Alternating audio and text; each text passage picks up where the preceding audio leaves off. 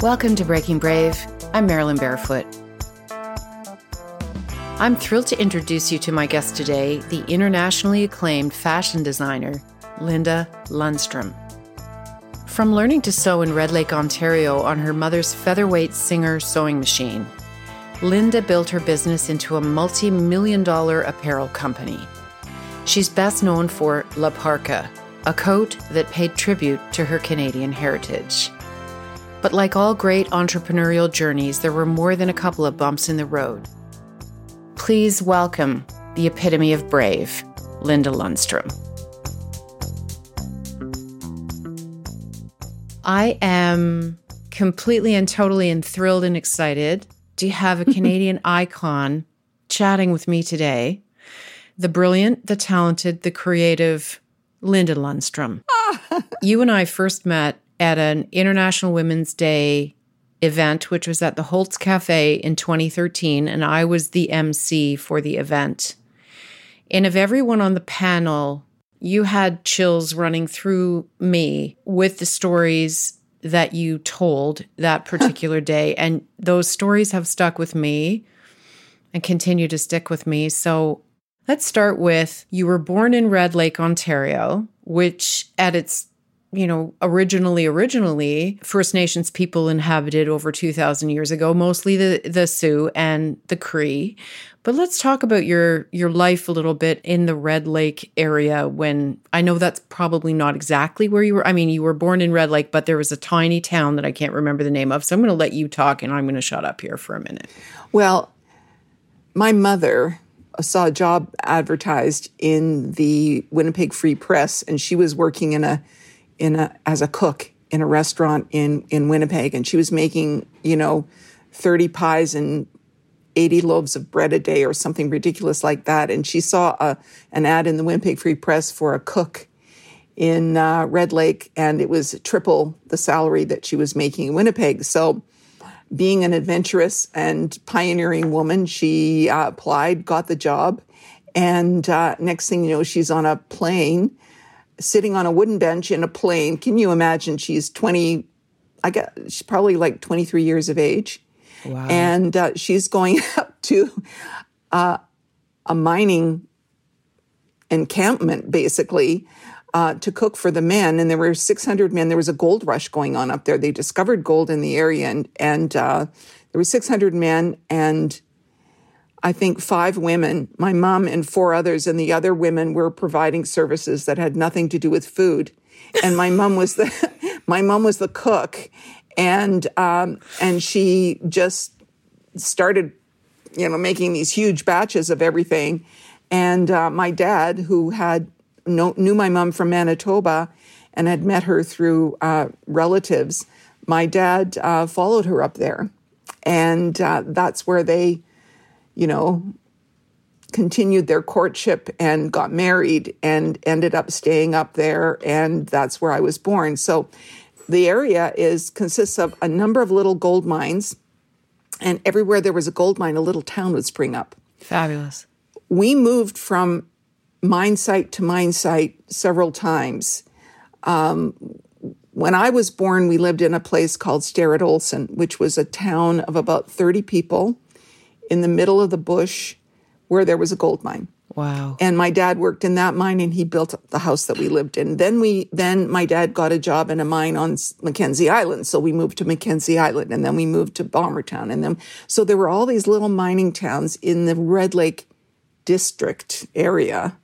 And we lived in several of them, but we ended up uh, we ended up in Cochenour, Ontario, which I think is the name of the town that you were trying to remember. So yes. Cochenour was another gold mine, and uh, my dad, by this point, had had progressed from being an underground miner, so he was a laborer. He, you know, he looked like a bodybuilder because he he was so muscular from working in the mines. I can't even imagine. Point, uh, the, yeah. the physical labor of that. It, it yeah, yes, underground, absolutely. working underground every day. I've uh, got a lot of respect for my dad and his work ethic. And uh, but by the time we moved to to Cochenour, he had been given an opportunity to bid on contracts to sink shafts underground, and um, so he became an entrepreneur. Fantastic. And uh, we lived in Cochenour until I was 17 years old. And uh, at that point, we moved to Winnipeg because my dad was getting contracts in northern Manitoba at that point. And the only way to get to northern Manitoba from Red Lake was to go down to the Trans Canada Highway, which is like a five hour drive, over to Winnipeg, and then up to Thompson, you know, Snow Lake, Flin Flon, the Pas, all those areas up in there that had mining.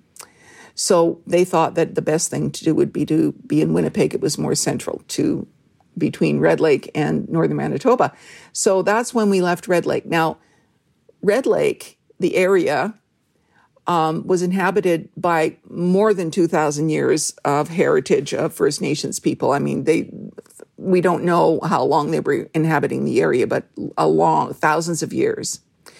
Uh, Anishinaabe people, um, Cree, Ojibwe, and they were sort of invaded by all of the white people that mm. came to work in the mines. Mm-hmm.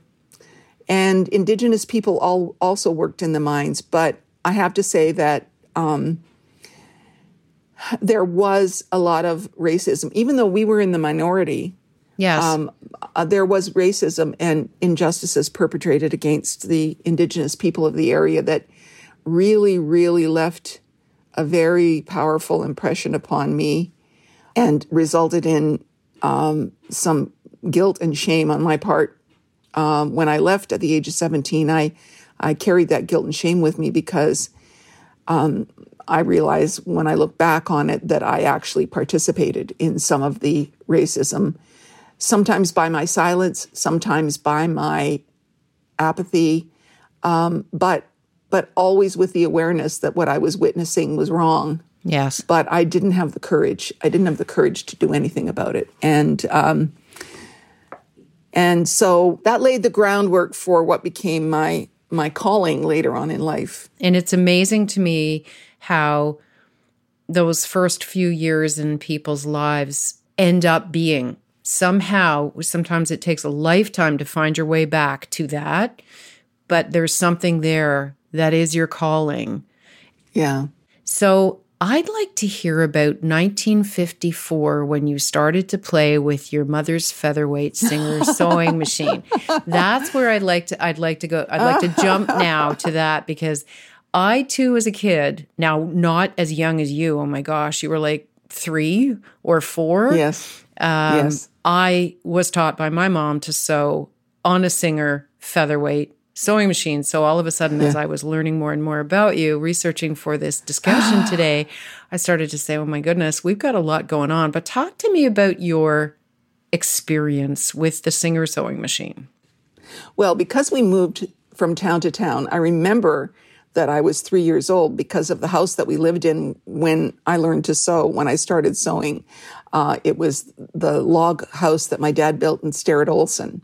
And um, my mother, God bless her. I mean, imagine ordering a Singer featherweight sewing machine from Eaton's catalog and letting your three year old play with it. I, I mean, it, I just can't, I just can't believe that she actually let that happen because if anything happened to that machine, you know, but it was a little black, little black featherweight, right? And yep. it went into this little black box. Do you yep. remember that the gold right? Do you still have yours? I think my mom might somewhere because I, I, I, pleaded with her to never get rid of it. And of course, at oh, the you've got to hang on to it. At yeah. the time, it was like, what is this junk? We don't want this junk. Um, but it, it, it, it's so, so valuable. Well, you know, um, on the 25th anniversary of my my company, my mom presented me with the featherweight singer sewing machine that oh. that she uh, that I learned to sew on, and it still works. It still works great, and so I've got it here, and it's it's a prized possession. But anyhow, this little Singer featherweight sewing machine, so it was state of the art because it was electric um, as opposed to um, being like a treadle that you have to pedal with your feet. Yep. And so uh, my my mom, what she did was she took the needle out of it. Oh. And she and I would sit there and push the pedal, and the fabric would go through underneath the foot, and that's how I learned to um, steer. Oh wow, the fabric under the under the pressure foot, and by the time I was before I was even in grade one, uh, I was making my own clothes. and I never made doll clothes. I, I don't remember ever playing with dolls. I went straight to full size clothing. And when you live up in the bush, um, you know, your lifeline to the outside world is maybe an annual trip into Winnipeg and Eaton's catalog. And so, and, and also the flour sacks that the, the fabric that the flour and the sugar and the, came in, my mom would wash them and she would make things for us. I have two sisters, so make things for us out of those flour sacks. And my mom would buy fabric from Eaton's catalog. And so to be trusted with, you know, experimenting with her sewing machine. So I was making, I didn't make like little little girl dresses. I made pencil skirts and off I the heard. shoulder tops. I heard. And I wore them with those little plastic high heels, you know, with the sparkles in the plastic, with the elastic over your toe. Absolutely. Yeah. Do you remember those? I remember those, coveted them. and I I understand that you made yourself an orange corduroy pencil skirt with a slit up the back Yeah. to attend day 1 of grade 1. That's right. oh my God, you really have done your your homework. I can't believe that you found that story. Yeah, yeah, I remember it like it was a pumpkin. It was like a pumpkin color orange baby whale corduroy. There you go. Wore to grade one. Am I right when I say that? I mean, obviously it's a calling, but the idea that you didn't want to wear the same clothes as everybody else because I too was dressed out of anything that came out of the Eaton's catalog because it Yeah. was, that's how you had to, that's how we rolled. And, and so by that was a great inspiration for you to say, okay, I'm going to do my own thing because I want to look different than the rest of the peeps at school, right? Yeah, and it wasn't only that; it's that nothing fit me because I was really tall. Oh. So I oh. I I sprouted up like I grew really tall really fast and I stopped growing early. So by the time I was in grade 7, I was 5 foot 10 already. Oh, And but I was only a I was still a kid, but like kids clothes didn't fit me. Nothing was long enough. So, um, and I was very self conscious about my height because, you know, in the school pictures, like I was towering over above everybody. Um, now I'm starting to shrink. So I'm, I wish I was 5'10 again. But, uh, but that was, uh, that was a practical thing also because things just didn't fit me. So by making them myself, I made sure that the sleeves were long enough and the pants were long enough, etc. And I really liked having something that nobody else had. I bet. So the fabric might have come from Eaton's catalog, but then I but made the design things.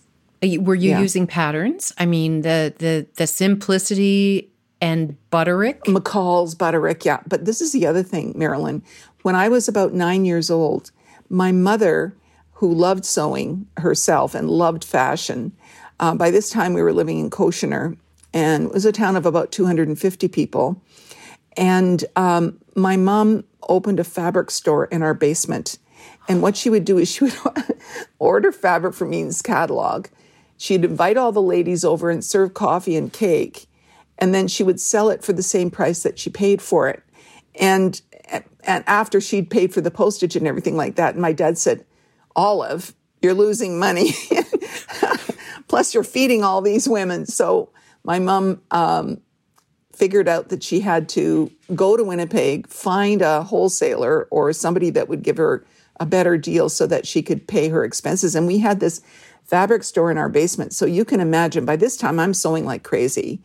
And she has fabric downstairs and patterns from all the, you know, Simplicity Butter McCalls and thread and zippers. And I mean, I was like a kid in a candy store. I mean, every day I would run home from school and I'd go straight down into the basement.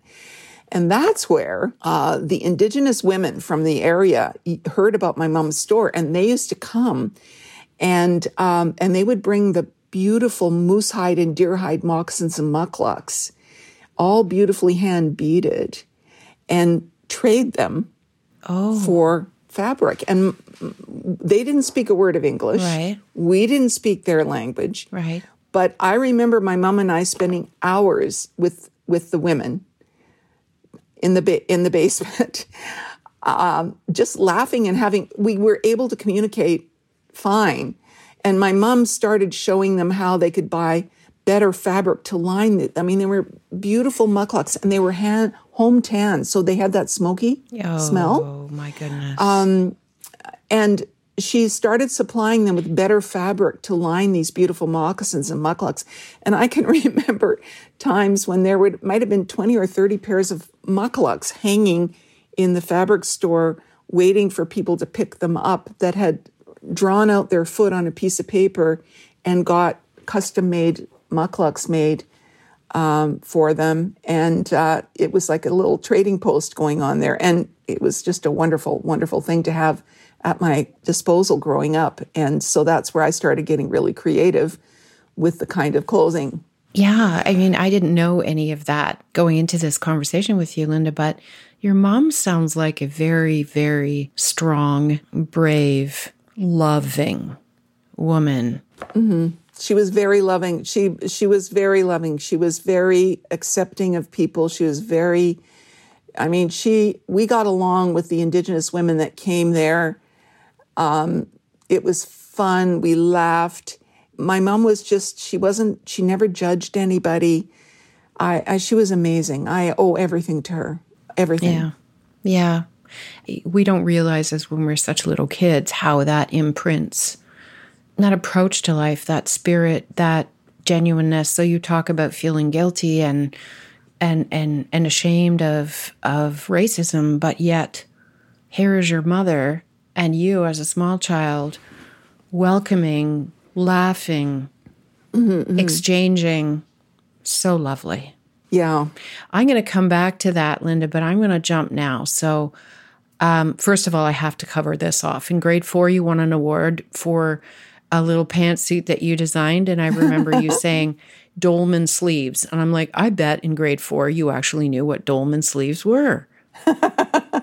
I won a sewing contest. It was actually, I was in grade four, but uh, it was a sewing contest that was held in Red Lake. So we were living in Cochenour at the time, and uh, in, it was held at the Red Lake Polish Hall. And I don't know whether it was sponsored by, I don't know who sponsored, I don't know where it came from, but I entered it with this pantsuit, and um, and I won, and I was up against you know adults who were so fabulous. It was it was really cool. Yeah. And did you get a that prize? That was my first big achievement. Yeah, I can't remember what, what the prize. I don't remember what the prize was.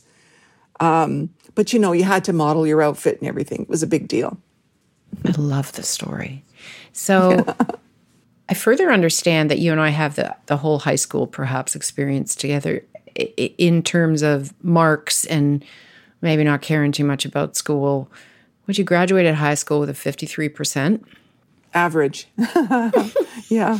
Because you were really good that, at some things and not so good at other things. So it all came out exactly. as 53. It came came to 53. Yeah. I wasn't 53 in everything. I was I was 80 in some things and so you can imagine what my marks were in the other thing if I came it ended up at 53. but but I always dre- I always looked good for the exam. I bet you did. I made myself a new outfit. Absolutely. Usually for the exams because I love that. I, I was listening to your TED talk that you did at TEDx Thunder Bay, and you were saying, you know, I was working really hard at you at sorry, not at university, at high school, and and I would be up till two, three in the morning, making an outfit. Not nothing to do with studying for the exam, man, because there was that long walk down to the gymnasium, which was kind of sort of feeling like a runway to me. And yeah, good for yeah. you. So from there, you jumped into Sheridan College, which I, I imagine. I, I, just have to. I just have to interject here, um, Marilyn. At no time did my mother or my father say anything about my low marks, put any pressure on me at all about my marks. Now, that's really unusual. Yes, but the is. reason why is because my dad had not even grade one education. Wow. My mother had grade eight education. But they did not put an emphasis on education. They put an emphasis on a work ethic, uh, getting stuff done, your ability to uh, fish and hunt and, you know, clean the fish, pluck the ducks, um, you do all those kinds of things were more important to them than than the um, than the school marks. And I feel I just feel a weight come off my shoulders when you talk that way. That you know, there wasn't pressure. There wasn't, you have to be best. You have to be top of the class. You have to, have to. A work ethic. No, there was, there was none of that. I love that. And and I do uh-huh. understand because as a very young child, not obviously in Manitoba because I was raised in Ontario, but you and I have a love of pickerel in common. So my dad when when we I'm not sure if he wanted a boy. He just knew how to do boy things. And I was the firstborn of two kids. I had a sister as well. But we would go fishing at on Eels Lake, which is here in Ontario. But back then, when the dinosaurs roamed the earth, there was an awful lot of fish. He would wake me up at 4:30 in the morning, and we would go out and fish for pickerel. Now, I don't think it's probably as fantastic as the pickerel you guys would have had in Manitoba, but at age five, I could fillet a pickerel. Oh my gosh! Well, Red Lake was in Ontario. I'm so sorry because then you were talking about moving to to Winnipeg and Winnipeg, and, yeah. So, so that Red was Lake where I got in confused. northwestern Ontario. I apologize. close to the Manitoba border. No problem.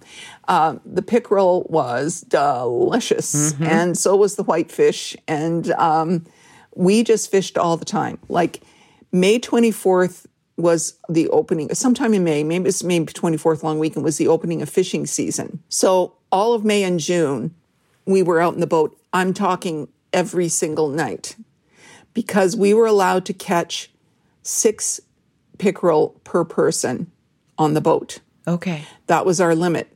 So my dad would say, "Bring all your friends." I could bring friends on the boat with me because each person there, and we, we would go out on the boat right after my dad got home from work and I got home from school, and with a couple of friends, and we had a little Coleman stove and a cast iron frying pan, and we would be catching fish, filleting them right on the boat, throwing it into the frying pan, and eating them so that we could catch more because they didn't, you know, they didn't count the ones that were in your stomach.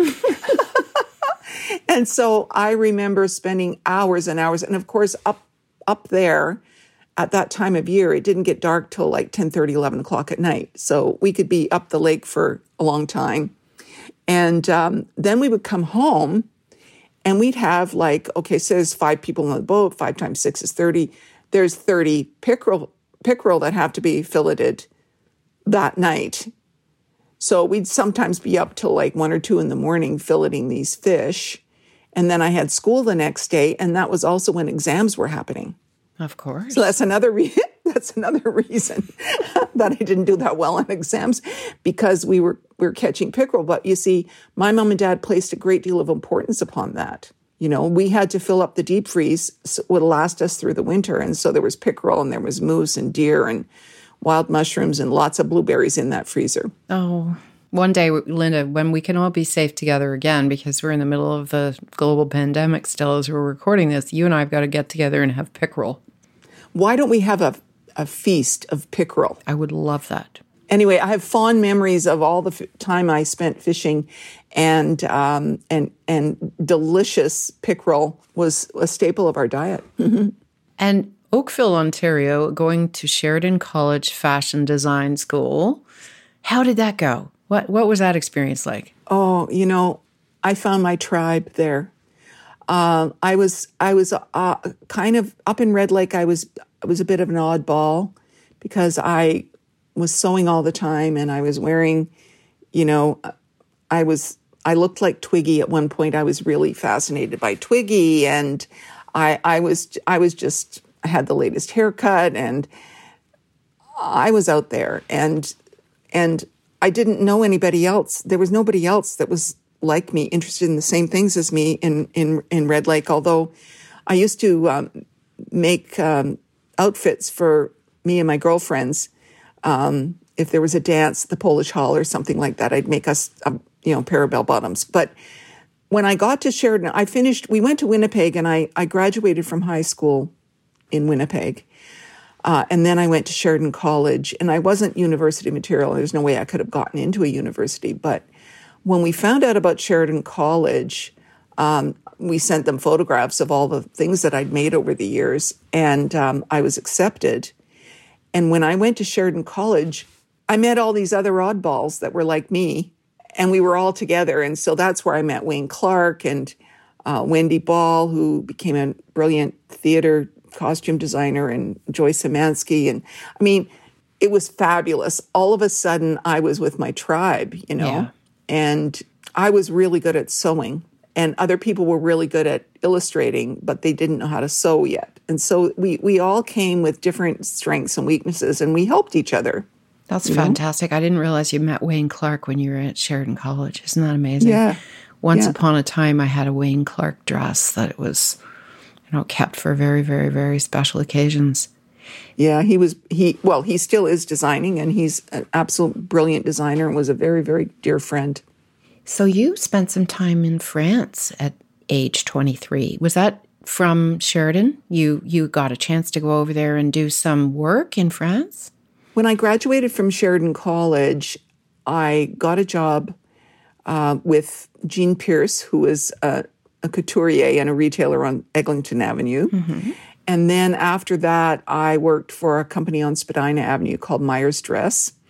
And that's where I really, really discovered what I I loved, and that was I, I was helping make patterns uh, for the for the owner and designer. And I remember one time I went back into the back where they were sewing and producing, cutting and producing, and I saw about thirty of the the dress that I had made the pattern for hanging there. Oh, and in different sizes and different colors but it was it was the pattern that i made. And a, a thrill went through me and just a chill went through me and i went oh i love the idea of making lots of something is I can feel that moment. I mean, I can't Yeah. because I haven't experienced it, but well and every yeah and everybody has that experience Yeah. when they when you i believe when you discover something that really resonates with you on a deep level you have that it's like a chill that goes through you and i just went oh and i knew then that i really wanted to be a manufacturer not a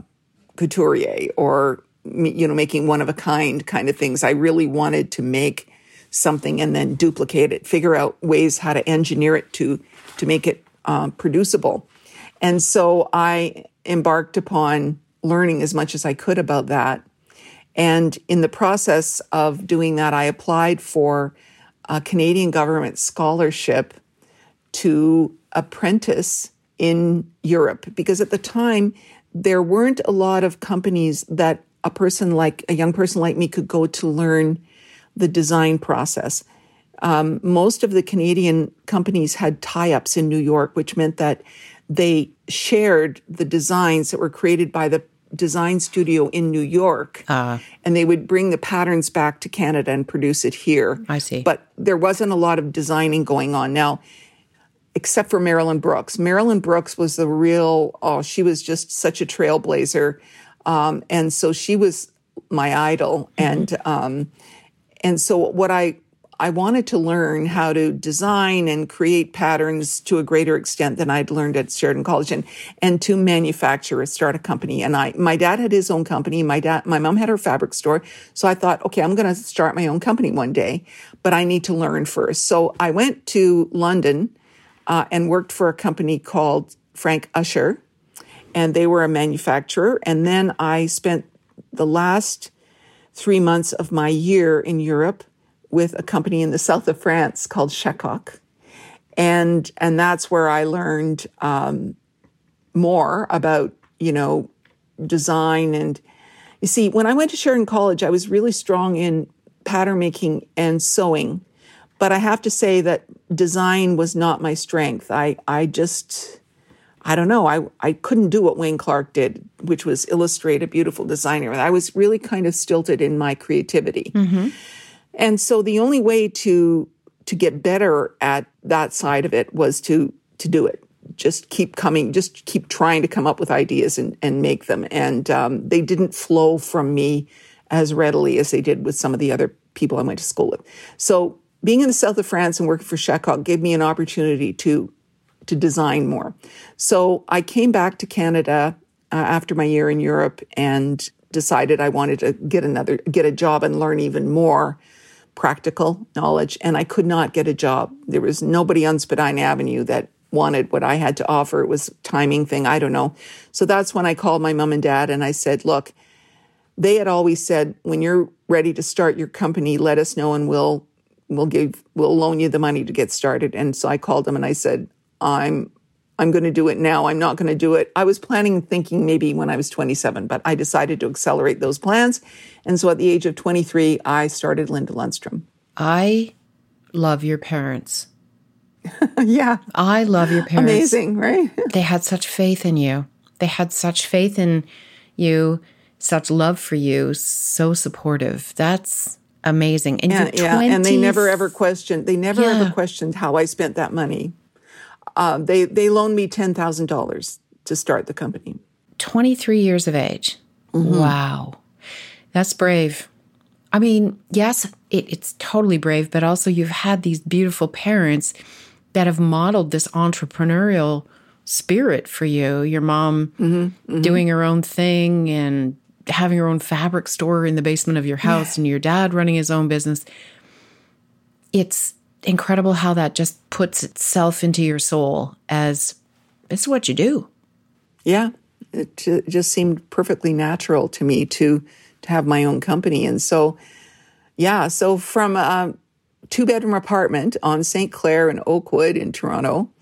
Um, that's where I started, and I slept in the living room, and I had cutting table in the dining room, and I had sewing machines and rolling racks in uh, in the bedrooms, and yeah, that's where it all began. And in two years, I had outgrown that that apartment, and uh, that's when I moved down to a studio third third floor walk up uh, just off Spadina Avenue, and then took some space across the hall. And then those two spaces became too small, so I moved to a 10,000 square foot space. Oh, wow. And and after 5 years that was too small, so I took an additional 8,000, you know, and it was just, you know, I just kept putting one foot in front of the other and lots and lots of lots and lots of great stories along the way of you know, I think if I'd known what I was getting into, I I never would have started. But because I was kind of naive, I didn't really know. I didn't really know that uh, things weren't going to work out all the time. No, but you knew your passion and you knew you were drawn to this and you knew that this made you happy. And so, of course. And I wasn't I wasn't good at anything else because I I, I was good at filleting pickerel. but I wasn't good at anything else but, you know, making clothes. And so I I had to make it work. I didn't have a plan B. But you spiritually must have been very fulfilled because you were you were following your passion, so it didn't feel like work. It it it felt amazing. Yeah, didn't feel like work. So tell me about Miyake and and and your whole trip to Japan and and being inspired by the fact that he was inspired by the kimono. Well, you see, the thing is that when you come from from a place like Cochenour, you know, you think that everything great and wonderful is happening in other places. Mm-hmm. and that and and when you come from a place like that you feel very confined um, by that. And so when i went down to sheridan college and and started meeting other people i started feeling like kind of inferior. Like i had an inferiority complex because i thought that i had to be part of the fashion world and and what did that mean uh, that's when the whole notion of being a designer was presented to me because up until then I thought I would be a dressmaker mm-hmm. that manufacture. I, you know, the whole notion of a designer was was kind of a foreign concept to me before I went to Europe.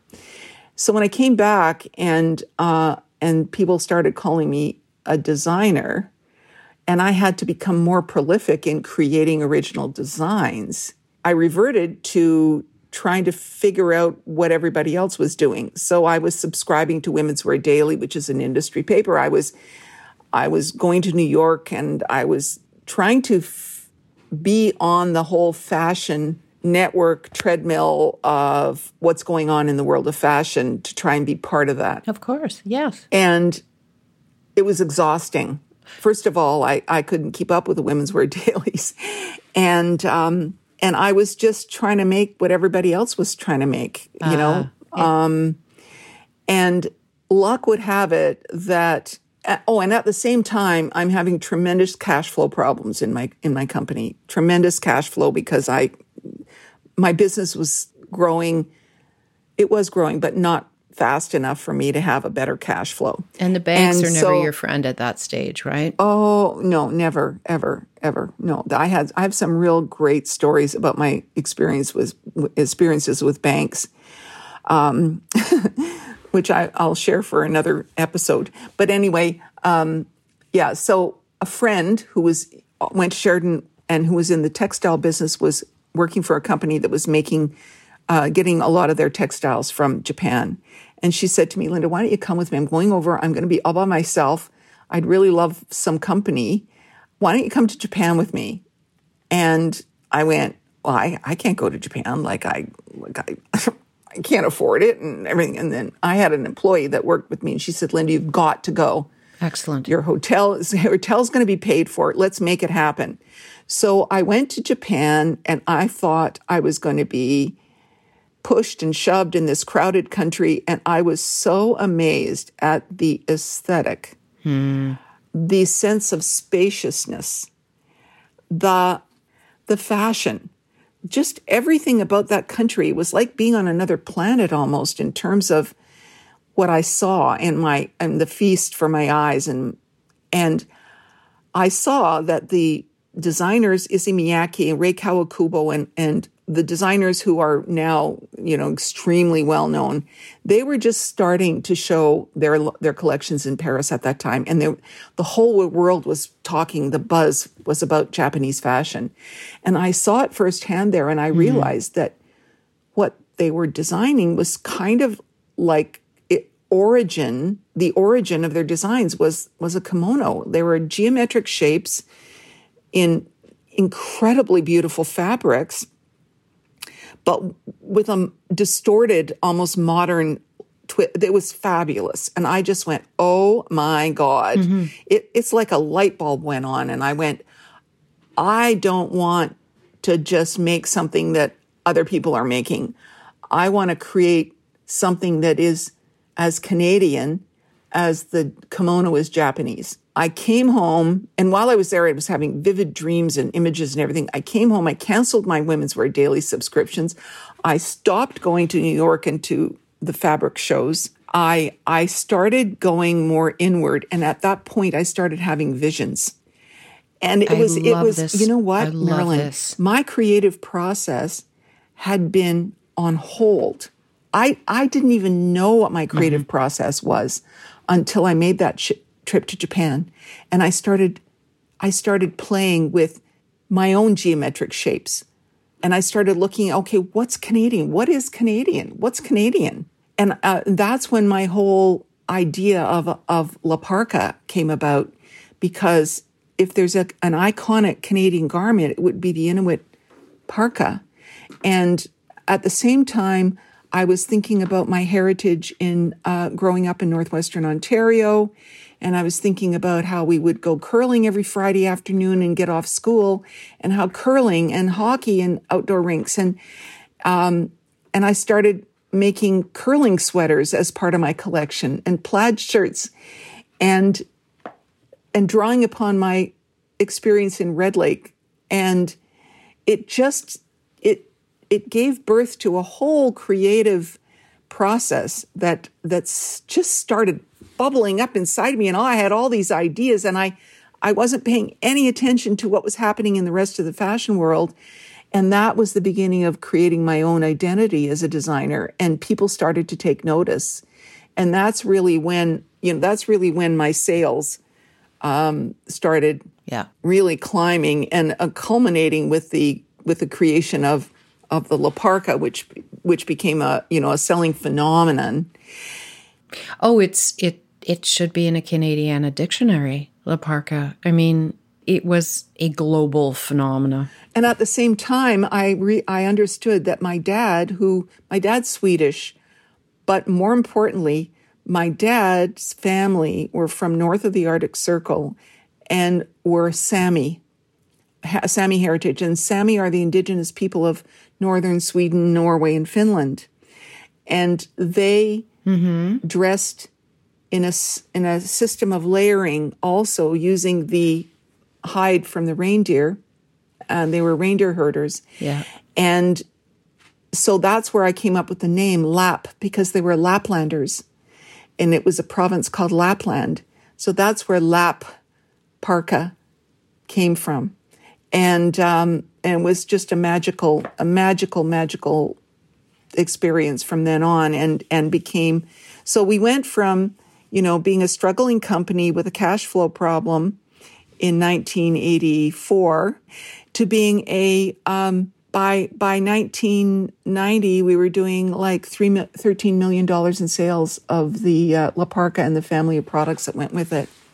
I may have the years wrong there exactly, but it was very very very exciting. Were you collaborating at this point with the First Nations people around La Parka because I have made a I've made a note about and I'm going to try and get his name. I know he's not with us anymore. Abe Cacapetum. Yes, Abius Cacapetum was his full name, and he and I went to school together in Cochenour.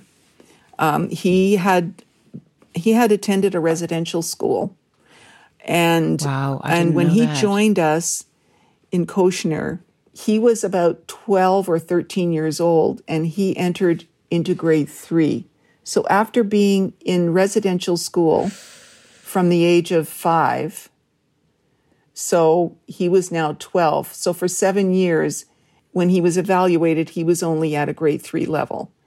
And that, so that it shows you what the quality of the education was like in the residential schools because he was a very smart guy. But um, anyway, so he was the big kid in grade three. And so, and, but he was an amazing artist. Like he used to draw all the time. And we used to say, okay, you know, draw a cowboy. And he'd, he would say, What's a cowboy? and somebody said, Well, you know, like cowboys and Indians. And uh, I'll never forget the day when Abius, he, he didn't know what a cowboy was. And um, I have so many memories of, of that time. But Abius was a wonderful artist. So when I came up with the La Parka, and it birthed around the time when I had my first child. And Marilyn, I can only say that um, I had a cathartic experience one day when I was nursing my daughter, mm-hmm. was a baby, and I was watching TV uh, in the in the family room, and Peter Gzowski had a television program at that mm-hmm. time, and he was interviewing an, an indigenous man named John Kim Bell, and I was watching, and when I left Red Lake, I buried all the memories of the shame, the guilt, the racism, the injustices. I left them there. But what I didn't realize was yes. that I actually brought them with me and they were buried deep in my subconscious. So when he came on with John Kim Bell, John Kim Bell started talking about his um, Canadian Native Art Foundation, which he had started. John Kim Bell was a uh, a conductor and he had been conducting orchestras and he was a very talented Mohawk man. And when he said that he was started this organization to support Indigenous people in the visual and the performing arts, I remembered Abe Cacapetum and how wonderful an artist he was. I remembered the Indigenous people who were natural musicians and could play the fiddle and the guitar mm-hmm. and, and sing. And I it was like a reckoning. all of a sudden, all of a sudden, yeah. I had an epiphany, and all my guilt and shame came flooding back. And I looked down mm. at my mm. baby, and I thought, I cannot let the racism that I grew up with pass on to this next generation. I need to resolve this. I need to I need to fix this. I need to do something about the guilt and shame and the injustices that I grew up witnessing and not having the courage to do, to do anything about. So I contacted John Kim Bell and I said, I want to contribute to your organization. I think you're doing a wonderful thing and I want to do more. And we met and I said, look, I'd like to stage an, our, our art competition and, and then select pieces to embellish my La Parkas. And that's where he put me in touch with every band office in Canada and the Northwest Territories wow. and the whole country, basically. Um, and I invited Native artists to submit their work, and I started getting all this wonderful work. And I, I told a friend in Red Lake, I said, where is Abe Kakapetum these days? And he said, he's in Sioux Lookout. I said, well, could you please make sure he, get, there was no email back then, uh, make sure he gets this letter. And um, so I invited him to submit something and he did. And he was one of the winners. And that was like my relationship with him in Cochenour, which was a segregated community. I, I renewed that connection with him and it was like the closing of a circle. That was, a really, really important part of my healing. But um, and he designed he designed the most beautiful La Parka. I'm sure there was, but this one was native yeah. sun. That was yeah. the was it the white parka yeah. with a black um, motif across the back. Yeah, well, all of his drawings had a native sun in the corner, and I said, "Can we just take that sun and blow it up?" And then I, I we we worked out how it could sit on the shoulders. So we, it was it was a yeah. true collaboration because when Very he first powerful. saw it, he went, "Wow!" He didn't expect right. his drawing to translate that way. So I had experience like like that with Abe, with other artists as well. Um, a wonderful artist named Natalie Rostad contributed work. Um, Hugh McKenzie oh boy, Wade Sun. I, I, I had an opportunity over the next several years to meet and collaborate with lots of Native artists and pay them for their the use of their work, and then hear the stories of the meaning of the work, and and and in that way, creating an awareness of this rich and beautiful culture uh, mm-hmm. as it, it was being expressed by uh, these native artists. And, uh, and also, I should mention that Cochenour was where Norval Morrisseau lived and began his painting career. How many so, people again lived in Cochenour? 250. 248, and me and Norval Morrisseau. And Norval Morrisseau became the father of woodland art and became world famous for his art that now hangs in the National Gallery in Ottawa and in the McMichael Museum here in in uh, Kleinburg, and uh, he he used to walk around with his paintings under his arm. And in a town of 250 people, that's a very small market. Well, what a beautiful story. And I, I'm blessed to say that I have one of his paintings here oh. in my home. And on the 20th anniversary of La Parka, there was a warrior woman La Parka produced that there's a picture of you wearing, which mm-hmm. is godlike. It is just stunning and beautiful. Who designed that particular beautiful piece? I mean, you designed it, but who was the artist that you collaborated with? Yes, it was a true collaboration. There's an artist from Vancouver Island named Juno.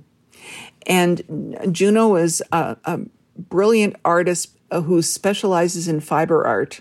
Hmm. And I, I approached her, and I also had a um, dear friend in Red Lake named Karen Dannenman, who is who speaks Ojibwe and is very knowledgeable about the culture.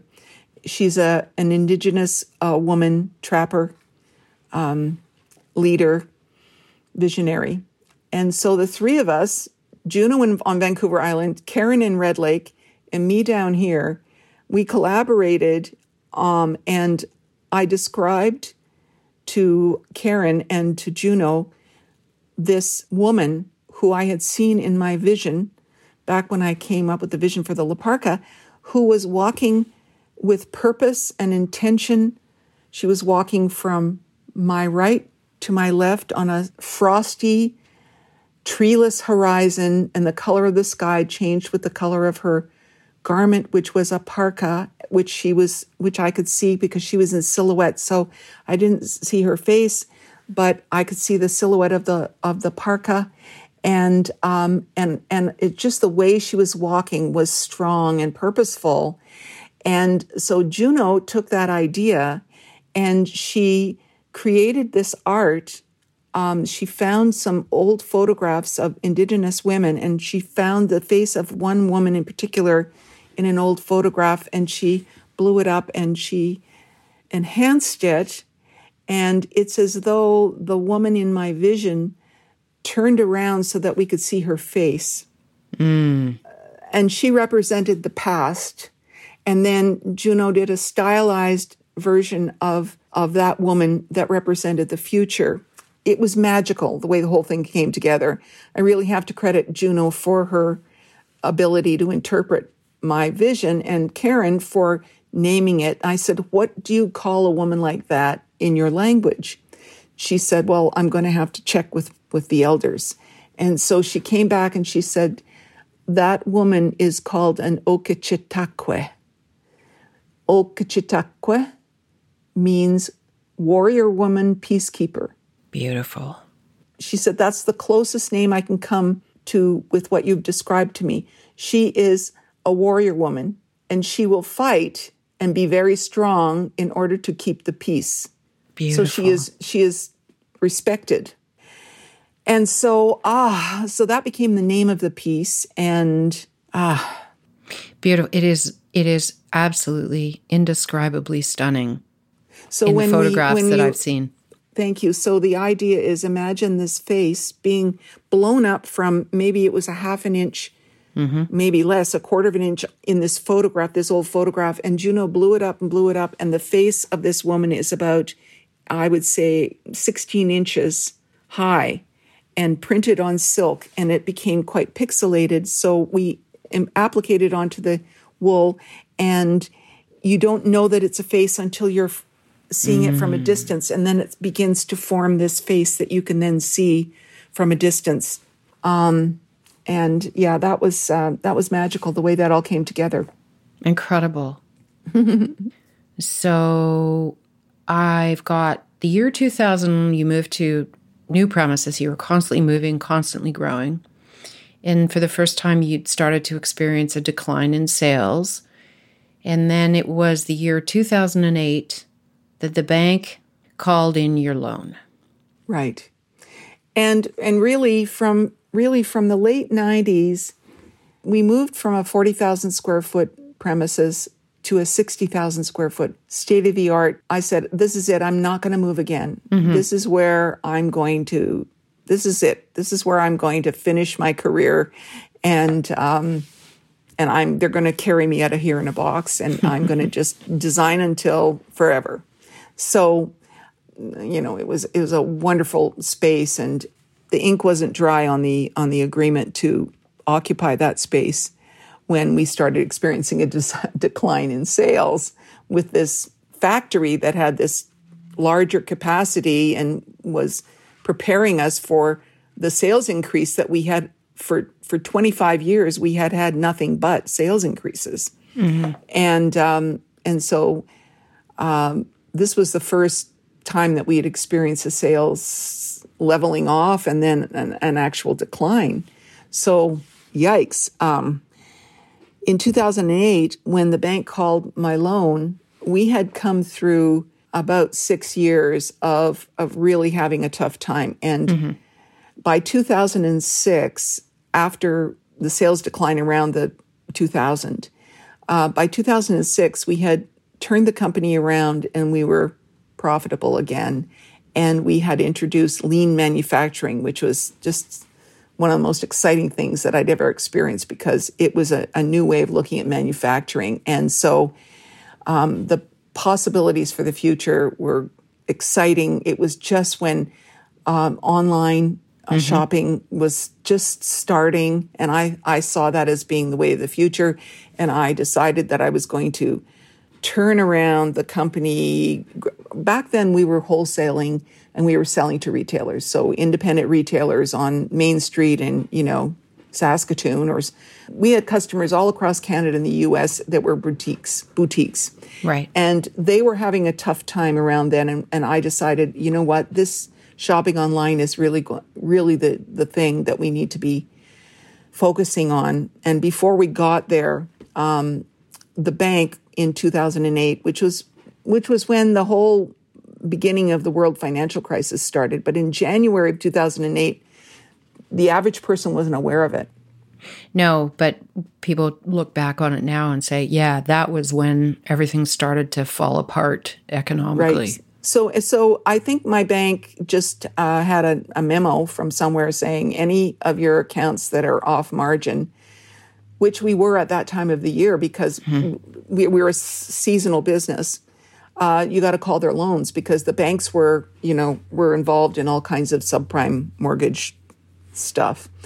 Anyway, we got the call from somebody who had never been to our place, who had never, never met us, and um, and I said, "That's it. I can't do this anymore. I can't. I can't invest this much emotionally, financially, and everything that it takes to grow a business for that number of years. I, I, I can't do it any anymore. When somebody in an office tower on Bay Street can just pull the plug, they gave us 30 days to pay back $2 million. And um, my husband, who was working with me at the time, and I looked at one another and, and we said, let's pay those. And I'm going to say a word that's an expletive. let's yes. pay those blankety blank back every goddamn penny. Yeah.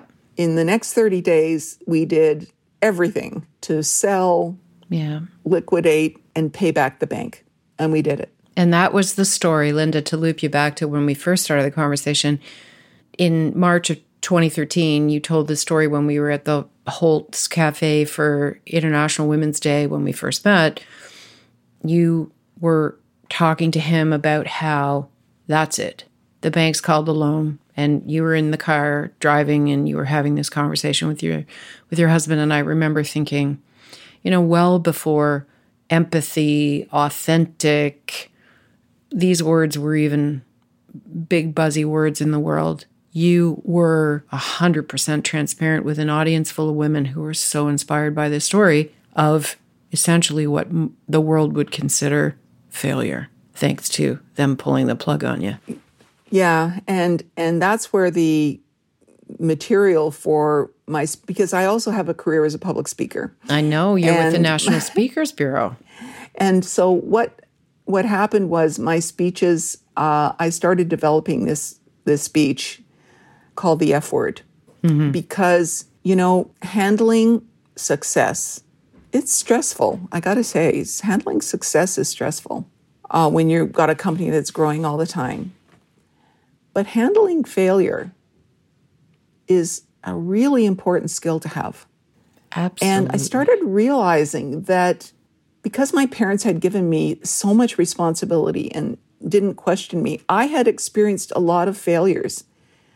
And I realized that every single one of them came bearing gifts. Yes. Uh, I believe that everything in life is a gift. Every every single thing, every failure, every success, every jerk, every wonderful, inspiring person.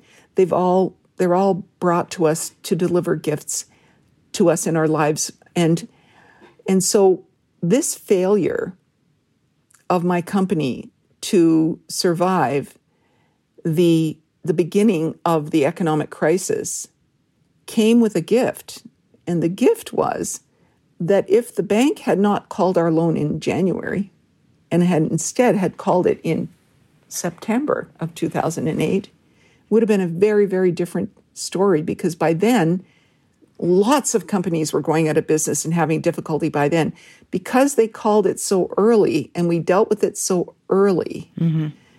the, the value that we were able to pull out of it in order to pay back the bank and to pay something to our creditors uh, was greater. And, and when I look back on that, I just went, wow, we were really lucky that it happened when it happened because it would have been a worse situation if it had happened later. Anyway, you can always look back on things.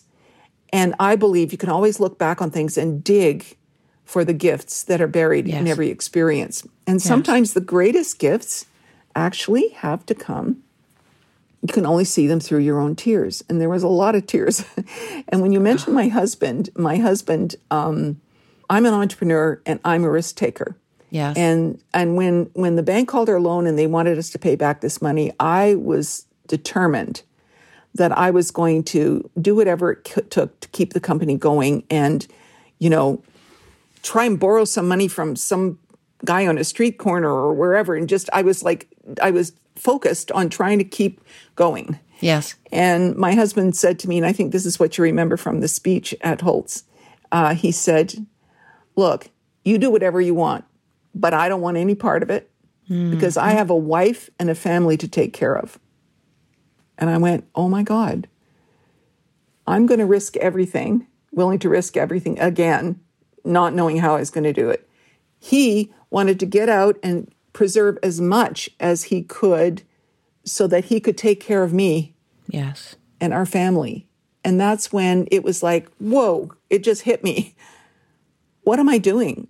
It's there's a time for everything and it's time to stop. Yes. And um, I have visions and I look for signs and signals. And uh, in in the whole business about the F word, I um, I tell my audiences, you know, when you're in that situation where you're experiencing failure, watch for signs.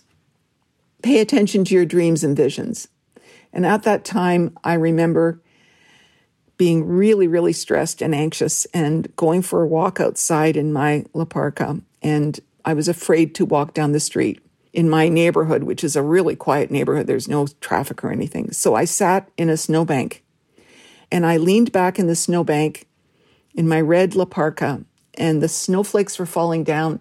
And I said, God, send me a sign, send me a sign. And I didn't get anything. So I sat up and I looked at the end of my street and there was a stop sign. Now this is a stop sign that I've I've slowed down at hundreds of times. A stoption, as I like to call it. but on this particular night, this stop sign was twice its size. So I went into the house and I said, "You noticed how they they they replaced the stop sign over there? They made a bigger sign. Must have been because people weren't stopping." And Joel said, "No, I never noticed that." I went, "Oh, interesting." I went back out the next day and they had not, it was still the same sign, but that night it was mm. twice the size. Mm-hmm. And that was my, that was my sign. I mm-hmm. wanted a sign. I said, send me a sign. Literally and I'll give you a figuratively. sign. Yeah. so what do you do with a stop sign? You don't stop and park your car and turn it off. You stop. You'll look both ways Yeah. and you think, am I going to go forward, right, or left? And you proceed with caution. Yes.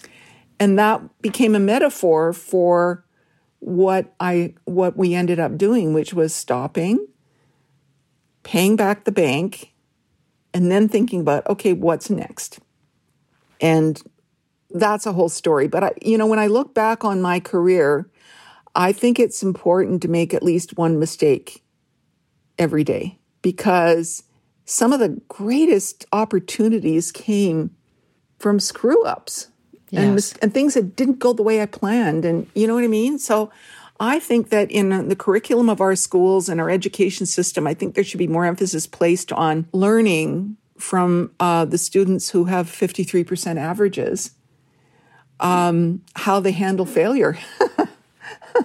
Absolutely. And, and- you know what I mean? Like in teaching kids, teaching kids ab- about failure. Because if somebody does really well in school and then they get out into the world and they experience failure and they don't know how to handle it, and you're talking to one of those right now. really? Mm-hmm. Because and this is not about me it's about you but i was pretty good at being able to visualize textbooks and have a photographic memory so i could spew out a textbook and get 90s in everything at school and i did and then I got out into the real world to find out that if you don't actually understand what you're spewing, then it's not very, uh, you know, useful to you on any level. And when you start to experience failure, you have no concept about how to deal with it except, you know, getting more and more self hatred going on because I'm not perfect. And where did this perfectionist thing even come from? Right. And you don't know how to deal with it and it's it's it's terrifying. And there's generations of kids that are behind us now that you know the parents have protected them from failure. They have everybody gets a participation ribbon type of approach. And I t- I'm terrified about those kids because when they grow up to be adults and when those parents aren't there for them anymore, what happens even on a small little level of something that doesn't work out the way they thought it was supposed to? It's it's terrifying. It's devastating. They become absolutely frozen. They don't know how to deal with it. Okay, so this is so important. Okay. Students like you who did well in school often wanted, when they grew up, they wanted to be teachers because they were good at it. Right? People like me never wanted to be teachers mm-hmm. because we weren't good at school. And the teachers are the same people that are creating curriculum mm-hmm. and then our teachers. And it's like generational also because, you know, the children of teachers often want to be teachers. Curriculum and teaching methods should actually be designed by students like I was. Yes. Because if it works for me, it'll work for everybody. Yes. And right? there's so much more to learning than what the hell is the percent that you just got. And because here was me walking into, well, you graduated high school with 53%. So there's your judgment banner that's hanging over your head. Right. Yeah. And no, that's not it whatsoever. And you know this this whole imposter syndrome when you don't do well in school. Like when I won my first award from the Ontario Chamber of Commerce, um, and they had this big gala banquet, and everything was like a thousand people there, and the governor, the lieutenant governor, mm-hmm. it was a big deal. And I was so nervous because I thought, when they called my name, I thought, what if they find out about my marks in school? Oh, bless your heart. That is fabulous. And I thought they might say, oh, it's Linda. Oh, wait a minute. Um, hang on. There's been a problem. We've looked up your transcript, the, Linda, and uh, we're not we're not going to give it to yeah, you. Yeah, I don't deserve this because I didn't do well in school, and it was it was actually fairly, several years into my success as a business person and winning several awards that I realized, you know what? I'm not stupid. I, I'm really, I, my confidence built slowly after that, but I really, um, it really scars you when you don't do well in school.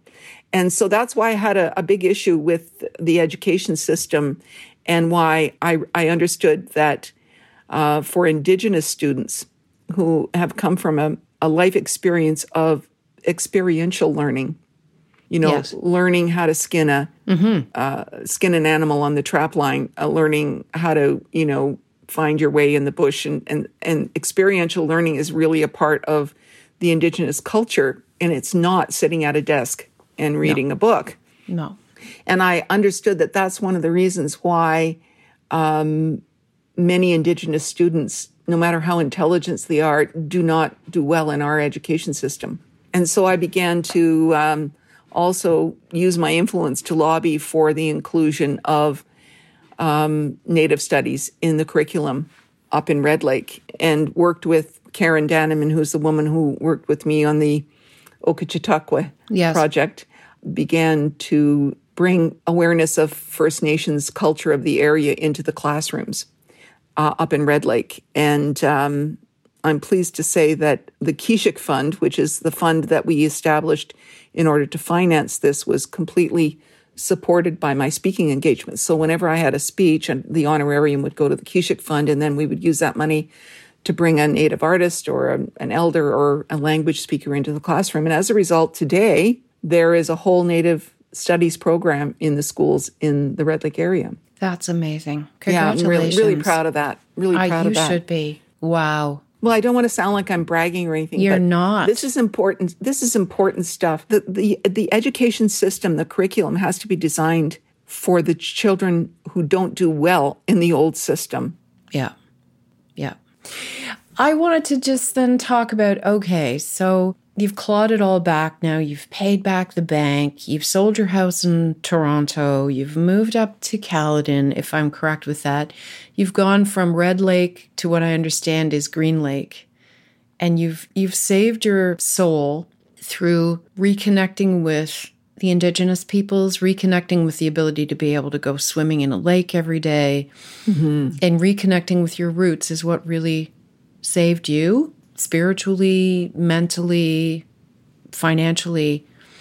Mm-hmm. Am I right with my general abbreviation of whatever yeah. amount of years I just collapsed yeah, a, into five minutes? That's a really that's a really really good summary, uh, Marilyn. Thank you for that. Um, there was a there was a lot of stories that happened, a lot of things that happened during that time. But I can only say that we we had to sell our house to put that money towards paying off our debts and and honoring our obligations to our employees who were owed vacation yeah. pay. And we we tried to to really honor yeah. uh, because the thing the thing is we had a community of people that in that company that worked together every day. And and then um, we actually were approached by a company that um, wanted to buy our our company, um, buy my name, and uh, purchase our inventory assets, and most importantly, hire back our staff, which Oh, which good. was something I felt very Yes. was really important to me. Now, they also offered me the job of chief creative officer to stay on with the company. And I mm-hmm. thought, great. I don't have to have my name above the door and signing the checks, and I can just be an employee. Yes. Um, and that lasted for 15 months. Mm-hmm. I worked for the new owners, and I found it to be an absolutely soul crushing experience. Um, the corporate culture that they believed in was completely different than the corporate culture that we had established. That's so so It was- sad. It was um, it was difficult for me because it was just so different from what I had I had built. And so after 15 months, Joel and I again looked at one another because we were both employed by the company, and but he was not employed after the sale went through. Um, here we are. If I leave, we have no income, and we decided that we would leave. I would quit my job, and we would move to our cabin, which we had maintained ownership of throughout the whole thing. And we spent four winters in that cabin. It's an uninsulated summer cabin with a wood stove. and we spent four winters, and every fall I would put the, the plastic up on the windows and shrink it with a hair dryer Yes. and we would um, get a whole bunch of wood cut for the fire for the stove and i spent three years of those four years kind of grieving um, i did a whole bunch of things i, I was uh, teaching at george brown college they invited me to to be a part-time professor at george brown and marilyn mcneil uh, was the chair then and she was lovely and invited me to spend some time there. I um, I began. I I got a construction trailer and put it in the driveway of the cabin, and um, I bought a machine. I took the machine that I had when I started the company in 1974. Uh, I took that with me and I set up a cutting table, which is this cutting table that I'm sitting at right now. Actually, um, Fabulous. Put it in that in the construction trailer, and I started again. And um, I started making things and selling them um, online and at the One of a Kind show and at the Signature. So I began taking these things on the road and selling them. And I realized I just have to make things. I'm just, I have a compulsion to make things. And we left behind that state of the art Yes. magnificent company and walked away with very, very little and have been able to create a life for ourselves here. Yes. Um, And I've never been happier because uh, we tore down the cabin after four years and built a energy efficient home. And in 2016, I got a call from my eldest daughter, Mosha, who was the baby I was feeding when I had the You had the know, vision. epiphany. Yes. she called and, and she said, and she's a, a fashion writer for Women's Wear Daily, which is the one I canceled. I was going to say that just the circles she's upon circles. exactly. She's traveling for Women's Wear Daily to Milan and Paris and New York Yeah. Fashion Week and London Fashion Week, and um, you know, living in New York City. And she calls and says, "Mom, there's a white space in the market, and I every time I go to one of these." Fashion weeks, I see it over and over again. And I said, What's a white space? She said, Well, it's something's missing. There's a And. I said, What is that? And she said, Warm, glamorous coats that keep you warm and dry, but don't look like you're on an Arctic expedition. exactly. And she said, The coats that are beautiful looking, she said, they're not warm. Mm-hmm. And the coats that are warm are not beautiful and glamorous looking. And she said, There's just an opportunity f- right there if we can fill that gap. So what did you do? And she said, and you're going to be the designer. mom, because there's Oh, nobody, there's bless her. nobody that there's nobody that can design outerwear like you. And I said, well, let me think about it. I don't, I don't know, Mosha. Yeah. I, I just like, uh, do I want to? And I started telling her all the ways that I, the only conditions I would do it under. I said, I don't want to wholesale. I don't want to sell to retailers because I really believe that retail is dying and Mm-hmm. it's and its last throes, which I, I was right about. I said, I will sure only were. do it if it's an online company, which is what I was trying to turn my company around to become back Yes. in the early 2000s Yeah.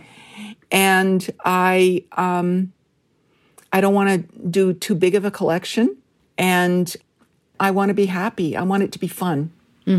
So she got my other daughter on the line, Sophie, who had graduated from Emily Carr in Vancouver with a degree in in fine arts with a major in visual communication. And she said, Yeah, and Sophie's going to build the website and she's going to be in charge of all the visuals. She said, Mom, I know so many people. I'm, I'm traveling. I won't quit my regular job. I know so many people. I'll, I'll be in charge of getting the word out there that we're doing this. So fast forward, it's 2021 and the company, which we named Thermakota, that was Mosha's idea.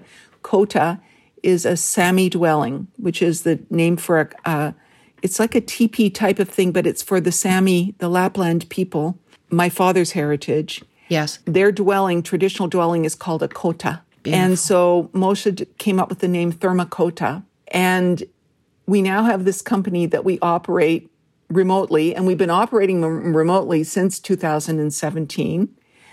Um, Mosha has lived in New York, Miami, California. Now she's back in Miami. My other daughter, Sophie, traveled for a year and and has been living in Dublin for the past three years. And I'm here in Caledon, and we've been running this company together. And it is now a global brand. And you're happy. And You're I'm happy. so happy. Um, and I'm still making things, you know. and you're doing um, what you love. I'm doing what I love, and uh, yeah, we're we're starting to really get traction. Uh, 2020 was our best year ever, and people are shopping online. Yeah, Congratulations. so thermakota.com, check it out. Absolutely. And I wanted to ask, because I know I've been taking up so much of your time today, how how can we support you? How do we reach out? How do we buy products from you? How do we support your indigenous efforts? Well, the income that Thermakota generates for me is actually what enables me to continue with the Sewing Circle project, which is something great. that um, the Sewing Circle project. It actually, when I look back, it it comes from those days in my mother's fabric store when the Indigenous women would come and they would need fabric to line their mocs- moccasins and mukluks, and they needed needles, and they needed thread, and they needed beads, and they needed things to do their beautiful work. And if they had inferior quality thread, then all that wonderful beating just didn't last. And so the whole thing is that if they're given, if they if they have access to good materials and good machines and and and the right kind of quality of products, then they can then apply their creativity and their wonderful culture and tradition to making beautiful things. And so I when I set up my construction trailer in my driveway when we first came up here, I had to buy a thread. I had to buy mm-hmm. a machine because I left I left the company with nothing. I, I basically walked out with my scissors and left everything behind when I quit my job with the new owners. So I had to buy everything and I kept track of how much everything cost for me to start up this little 10 foot wide by 32 foot long little studio. And I thought, and it came to $8,000. And I thought, hmm, darn, for $8,000, I could set up like a little business and that could be set up anywhere. And. I came up with this whole idea of taking that idea and establishing it and making it happen in a remote First Nations community that did not have access to fabric, thread, scissors, beads, pattern paper, you know, just the basics.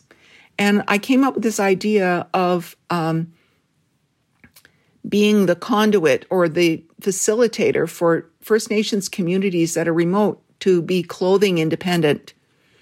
to be clothing and soft goods independent, being able to make their own things. A typical person that lives in a fly in community will fly out to Thunder Bay or somewhere like that and go to Walmart and buy their things there and then fly back to their community and it costs them, you know, hundreds of dollars, like $500 or $600 to fly from a northern community into Thunder Bay and they're limited how much they can take back with them. It's it's just a it's just a rotten situation of this access. So I decided that I could help by sourcing materials if they needed something, sourcing whatever they needed and supplying it. And so since I started that in 2009, I have sent I've sent yarn and knitting needles to Eabametoong, which is 400 kilometers north of Thunder Bay. I've sent fabric up to a place called Deer Lake in uh, mm-hmm. northwestern Ontario. Uh, I've, I've sent fabric to Peawanuck Moose Factory. Uh, there's a community in Alberta called Maskwacis where I, I set up a mini sewing circle there for a program they were running. Uh, so the sewing circle is basically using my knowledge, my contacts, my network of suppliers to supply indigenous communities with what they need to do what they need to do to be independent and not have to go and buy cheap stuff at Walmart that's made offshore. And that's been that's been really really rewarding, also very very challenging process. Um, I wish that more people knew about my services with the Sewing Circle. And and the best way to support me with the Sewing Circle is to get the the word out there, but also to buy my product at Thermakota yes.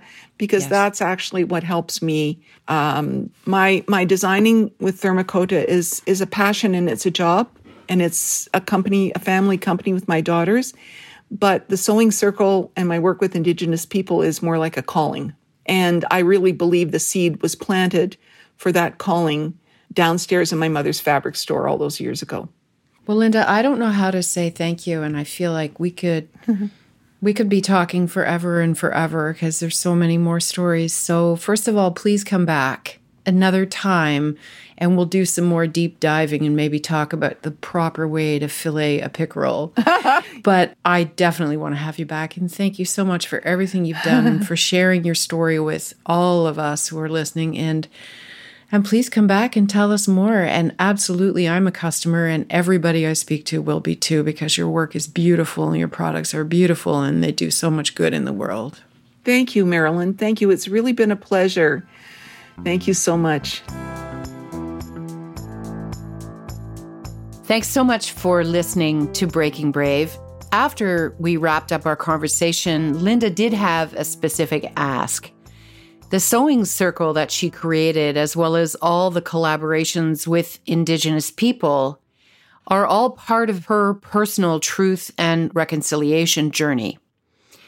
When I asked her what we could do to support her work, what she would like us to do is to learn about the 93 calls to action in the Truth and Reconciliation Commission report by Justice Murray Sinclair. She further asks that we reach out in our own communities and get involved, learn about the past, the present, and the future of the Indigenous people, get involved in the community, become active in an initiative, and truly become their ally. Thanks again to Linda, and thanks to you for listening. We'll see you next time.